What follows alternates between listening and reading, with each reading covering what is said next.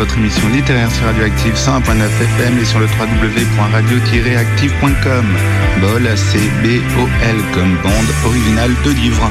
Je vous parle d'un livre que je mets en musique en fonction des ressentis que j'ai pu avoir en le lisant. Nous sommes ensemble pour 30 minutes, c'est Patrick pour vous servir à Bol, c'est parti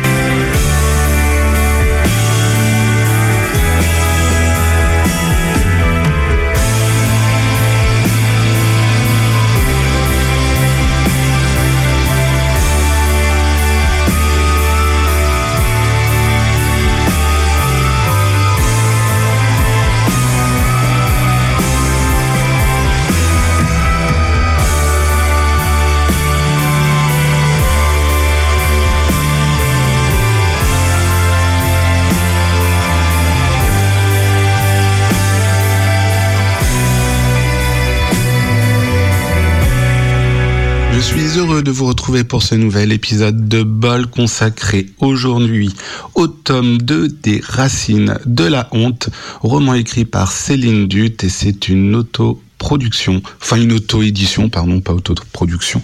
Euh, les racines de la honte, eh ben oui, j'ai déjà pu vous en parler de ce tome 1, et pour être tout à fait euh, honnête avec vous, je ne suis pas un aficionados des livres à suite. Néanmoins, néanmoins, euh, j'avais très envie de découvrir ce tome 2 du, du roman de, Céline Dutte, parce que le premier m'avait laissé déjà sur une très très bonne impression quant à sa qualité d'écriture, et comme il s'agit d'un livre auto-édité pour la très grande qualité euh, globale de l'objet, euh, à la fois visuellement par rapport à la couverture, mais aussi par rapport à la mise en page et puis la façon dont le texte est proposé, aéré, autant dans sa forme que dans son fond.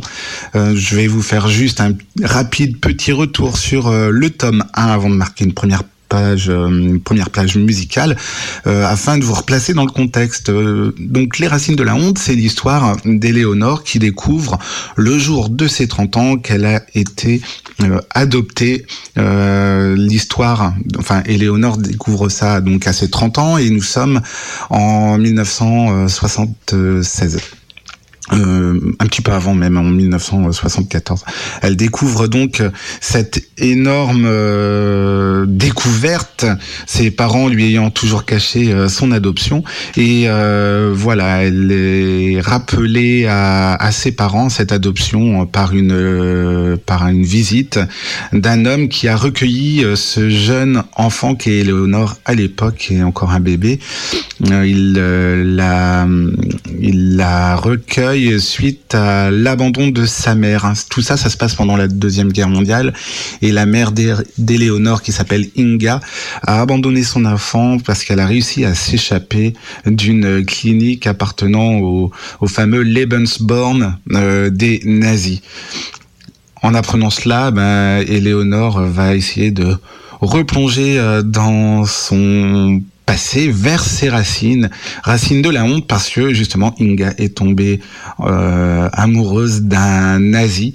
Et, euh, et voilà, on n'en sait pas beaucoup plus à la fin du livre sur ce fameux nazi. Et c'est tout la thématique de ce deuxième tome qui va replonger euh, cette jeune femme, Éléonore, euh, dans l'histoire du XXe siècle et notamment euh, bah voilà les suites de la Première Guerre mondiale ainsi que bah, l'histoire de la Deuxième Guerre mondiale, tout en poursuivant avec euh, cette époque euh, terriblement trouble de la guerre froide et notamment de la séparation de Berlin en deux, avec un côté ouest, la RFA dirigée par les troupes, la coalition alliée, c'est-à-dire les États-Unis, l'Angleterre et la France, tandis que le Berlin Est, donc la RDA est dirigé par la Russie. Avant de vous en dire un petit peu plus, je vais marquer une page, euh, une plage musicale donc euh, avec euh, voilà. Ça, je pense que c'est un petit peu de circonstance, un titre de Berlin de Lou Reed tout de suite. Men of good fortune often cause empires to fall. While men of poor beginnings often can't do anything at all. The rich son waits for his father to die. The poor just drink and cry. And me, just don't care at all.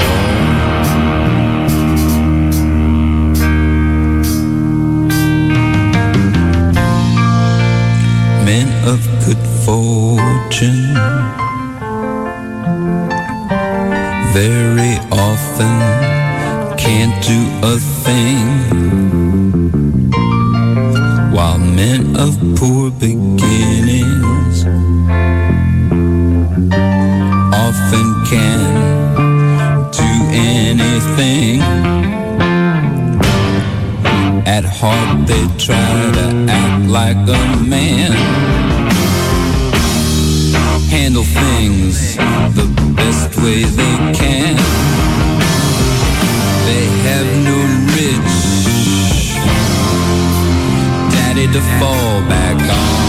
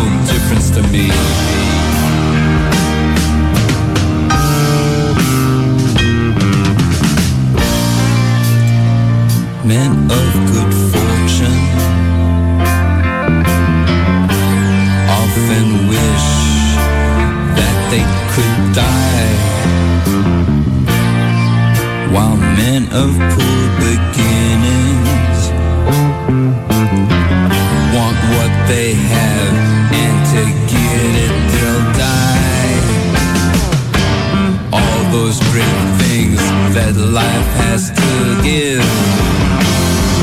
they want to have money and live but me,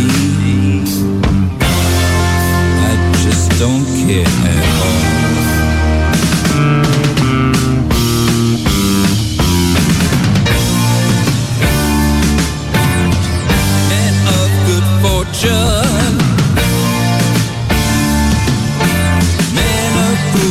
beginning.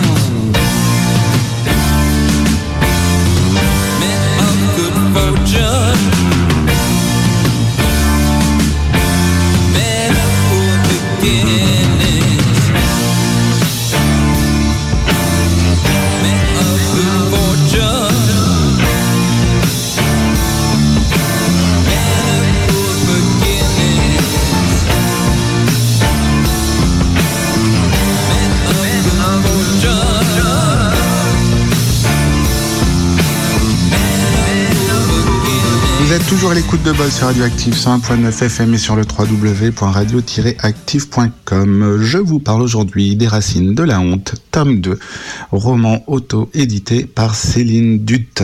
Nous replongeons donc dans l'histoire d'Éléonore qui, euh, deux ans après la découverte quant à ses origines troubles, euh, se retrouve euh, déménagée à Berlin euh, par euh, par voilà par le, le, métier de son de son mari. Euh, depuis qu'on l'a quittée Éléonore elle a eu un enfant qu'elle surnomme, qu'elle prénomme Inga, donc en référence à sa mère. Et donc un jour, en se promenant avec son, son jeune enfant, elle s'arrête devant la devanture d'un détective privé et ça fait un petit peu tilt dans son esprit. Elle décide d'entrer afin de rechercher les traces de son père. Elle euh, mentionne donc ce détective pour faire des recherches en lui indiquant juste, euh, bah voilà, que sa mère a accouché dans un Lebensborn euh, à côté de, de, chez elle, donc dans l'Oise. Et donc ce détective va faire des recherches pour retrouver la trace de ce père nazi qui faisait même partie des SS, hein, donc. Et euh, il va trouver tout un tas de choses hyper intéressantes euh, qui vont le projeter à la fois à, à la fin euh, de la Première Guerre mondiale, époque à laquelle la grand-mère d'Éléonore, tombée amoureuse d'un soldat, va mettre au monde un petit garçon. Ce petit garçon sera donc le père d'Éléonore. Et donc on replonge déjà dans les dans l'après-guerre, après Première Guerre mondiale, avec une Allemagne exsangue euh, du fait du traité de Versailles, où euh, la misère est très très forte et on y voit justement l'éclosion euh, d'un certain parti politique qui va mettre très rapidement Hitler en orbite. Le jeune garçon dont accouche la grand-mère d'Éléonore va se passionner pour les discours qui veulent rendre la grandeur à l'Allemagne. Et somme toute adolescent qu'il est, il a envie de remettre un petit peu tout ce que disent, enfin tout ce que dit en tout cas sa mère et son grand-père en cause, et euh, ceci farouchement opposé à, cette idéologie euh, puante euh, ben, du nazisme n'arrive pas à le convaincre de s'en détacher.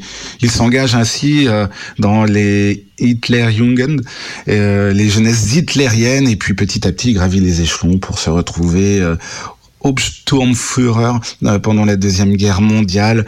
Euh, il est chargé notamment de réguler les trains qui envoient euh, les Juifs vers, tout cas, on, le présume, hein, vers Auschwitz, mais voilà, vers d'autres camps de concentration également.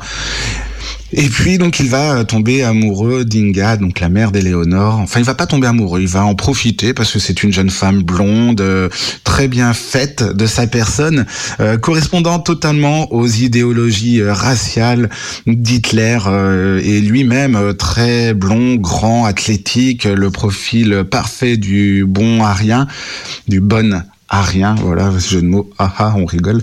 Bref, euh, il euh, il va euh, voilà sortir avec elle, ils vont se fréquenter et malheureusement pour lui et malheureusement pour Inga, elle va tomber enceinte de d'Éléonore donc. Et voilà ce, ce, jeune homme complètement euh, lobotomisé par l'idéologie nazie, euh, va abandonner cette femme dans un Lebensborn, euh, tandis que la déroute des Allemands va commencer. Voilà, je vais pas forcément aller beaucoup plus loin dans la description de l'histoire. Euh, déjà, j'en ai dit beaucoup, mais euh, voilà, on va apprendre beaucoup de choses dans ce livre, notamment donc euh, ce, sur fond de trame historique, cette, cette comment ça s'appelle cette histoire euh, de nazisme qui éclot ce, ces théories euh, fumeuses euh, complètement complètement à la masse. Mais aussi on voit l'endoctrinement et ce qu'il a pu susciter chez certains jeunes à cette époque.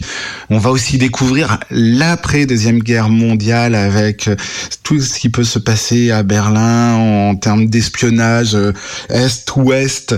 Voilà parce que la vie de cet homme complètement euh, hors du commun euh, fabuleuse presque on pourrait dire si enfin voilà fabuleuse mais sans le côté féerique.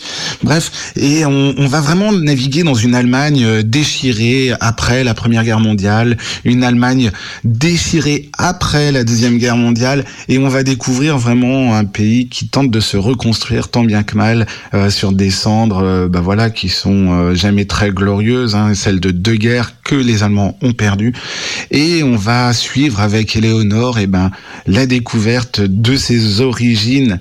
Une fois encore, l'écriture de Céline Dutte est absolument, euh, ouais, absolument facile à lire. C'est une écriture euh, presque intuitive, qu'on pourrait dire, qui euh, qui use de descriptions plutôt intelligentes sans en faire trop. C'est-à-dire qu'on va euh, vraiment prendre plaisir à lire le, le roman pour ses aspects euh, documentaires qui ne sont jamais forcés, qui sont au contraire plutôt euh, plutôt succincts, mais qui permettent d'avoir une vue globale de la situation. Il y a une espèce donc de de vulgarisation de ce qui s'est passé pendant cette époque qui donne alors pour ceux qui ne connaissent pas cette histoire en détail, bah, ça va vous donner envie d'en connaître plus euh, sur justement ce que tout ce que les nazis pouvaient mettre en place pour essayer de faire une race parce que là il était question de race à l'époque, hein, pour faire une race parfaite. Euh, on voit un petit peu tous ces mécanismes euh, qui, qui, se mettent en place. On voit aussi ben, le, ce que la guerre peut générer de mauvais après celle-ci aussi, parce qu'il faut pas oublier que après une guerre, il faut reconstruire, il faut reconstruire les hommes, il faut reconstruire les idées, il faut reconstruire plein de choses. Donc on voit un petit peu que la guerre, bah, ça ne s'arrête pas. Euh, par exemple pour 39-45, eh ben, ça ne s'arrête pas en 45, en tout cas pas du côté allemand. Donc on, on navigue dans cette euh, dans cette histoire, dans l'histoire, donc cette petite histoire dans la grande histoire, et euh, c'est simplement très bien fait parce que Céline Dude donc a une plume plutôt légère, euh, bien documentée, mais euh, très très fluide, ce qui fait que on, on dévore littéralement. Euh, euh, les 300 et quelques pages de, ce livre, euh, voilà, qui, véritablement semble couler entre nos yeux. C'est une histoire, euh, voilà, qui forcément éveillera certains côtés douloureux pour notamment, bah, voilà, certaines personnes qui ont pu vivre tragiquement l'après-guerre, mais il y a toujours une espèce de j'allais dire légèreté. Je ne sais pas si on peut dire légèreté parce que le propos est relativement grave tout de même, mais il y a quand même ce besoin pour l'héroïne de retrouver d'où elle vient et on voit euh, l'intelligence dont elle fait preuve et elle démontre aussi que ben voilà cette euh, jeune femme Éléonore un peu plus de 30 ans ben on voit à quel point elle peut être forte et déterminée à retrouver euh, ses origines avant de vous en lire un court extrait, je vais marquer une courte pause musicale avec un morceau, ben voilà, qui a, un petit peu euh, d'histoire parce qu'il a été euh, produit euh, durant la guerre froide. Et c'est un morceau de musique du krautrock. Et ben voilà je vais vous passer un petit morceau je ne sais pas moi d'Anondul voilà ça va être très bien. À tout de suite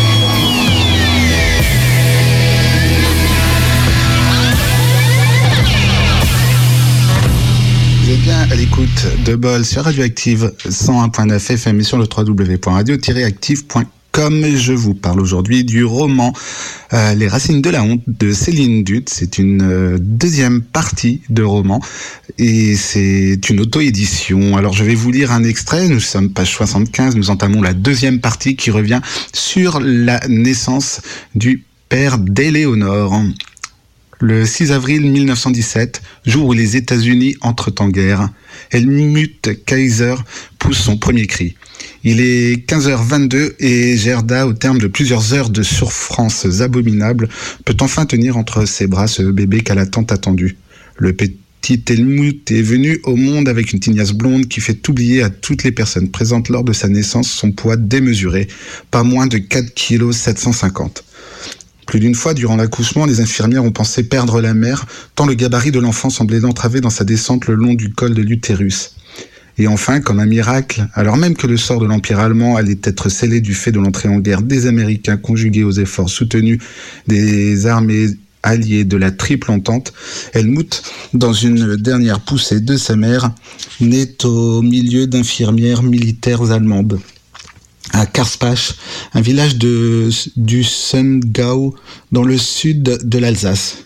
Ici est cantonné le 382e régiment d'infanterie du Landwehr auquel Friedrich, le père, appartient.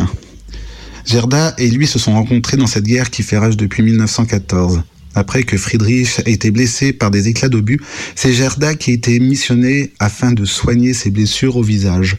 Les deux jeunes gens se sont plus au premier regard en peu de temps.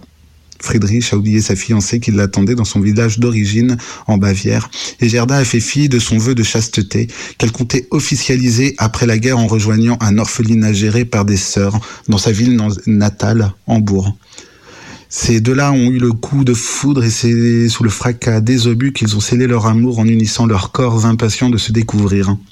Cette nuit-là, il n'était plus le soldat et l'infirmière qui se battaient pour leur patrie, il n'était que deux jeunes gens éperdus d'amour, incertains de leur avenir, vivant dans la crainte permanente de mourir. Et alors qu'ils ont profité d'une courte permanence dans un moment d'accalmie, ils ont conçu, ils ont conçu leur fils Helmut. Leurs supérieurs ont accueilli la nouvelle de la grossesse de Gerda avec une certaine irritabilité qui leur a valu d'être séparés durant les mois qui ont suivi.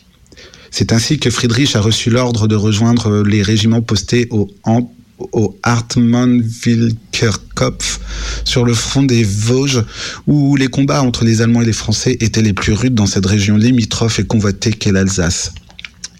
Gerda, quant à elle, devait être renvoyée chez elle, mais une des infirmières en chef, Angelica, l'a prise en pitié et lui a permis de mener sa grossesse jusqu'au terme en Alsace, afin que Friedrich puisse voir son nouveau-né. Car en 1916, Dieu seul savait quand cette guerre qui ne devait durer que quelques mois finirait. En effet, après une phase de guerre de mouvement intense et fatigante, et ne voyant venir aucun vainqueur des deux côtés, les lignes de front se sont fixées et les soldats ont commencé à aménager des tranchées dans les camps opposés. Elles, qui ne devaient être que temporaires, sont passées de fossés grossièrement creusés à des abris parfois élaborés, surtout du côté allemand. Malgré tout, le danger reste permanent et la phase de guerre de position s'ajoute à l'avenir une dimension davantage vaporeuse. Seul le brouillard semble guetter tous ces jeunes soldats envoyés par leur patrie comme on envoie des bêtes à l'abattoir. Voilà pour cet extrait des Racines de la honte, euh, volume 2, tome 2, de Céline Dut, et c'est une auto-édition. Euh, je tiens encore à préciser que certaines auto-éditions euh, sont de bien meilleures factures que certains romans édités par des maisons d'édition. Il ne faut surtout jamais euh, snober l'auto-édition. Il faut prendre le temps euh, de lire quelques pages quand vous en trouvez un quelque part euh, dans une librairie euh, près de chez vous, ou euh, même des fois on peut les feuilleter sur sur internet si on connaît déjà l'auteur. N'hésitez pas à les feuilleter. Vous verrez que la qualité littéraire ne fait aucun doute pour certains. Alors certes, tous ne sont pas bons, mais c'est la même chose finalement quand vous achetez un livre édité par une maison d'édition. Moi, je vous conseille donc de jeter un œil attentif aux auto aux auto-éditions, de prendre le temps de les découvrir et finalement de faire comme vous le feriez avec un, un livre euh, venant d'une maison d'édition.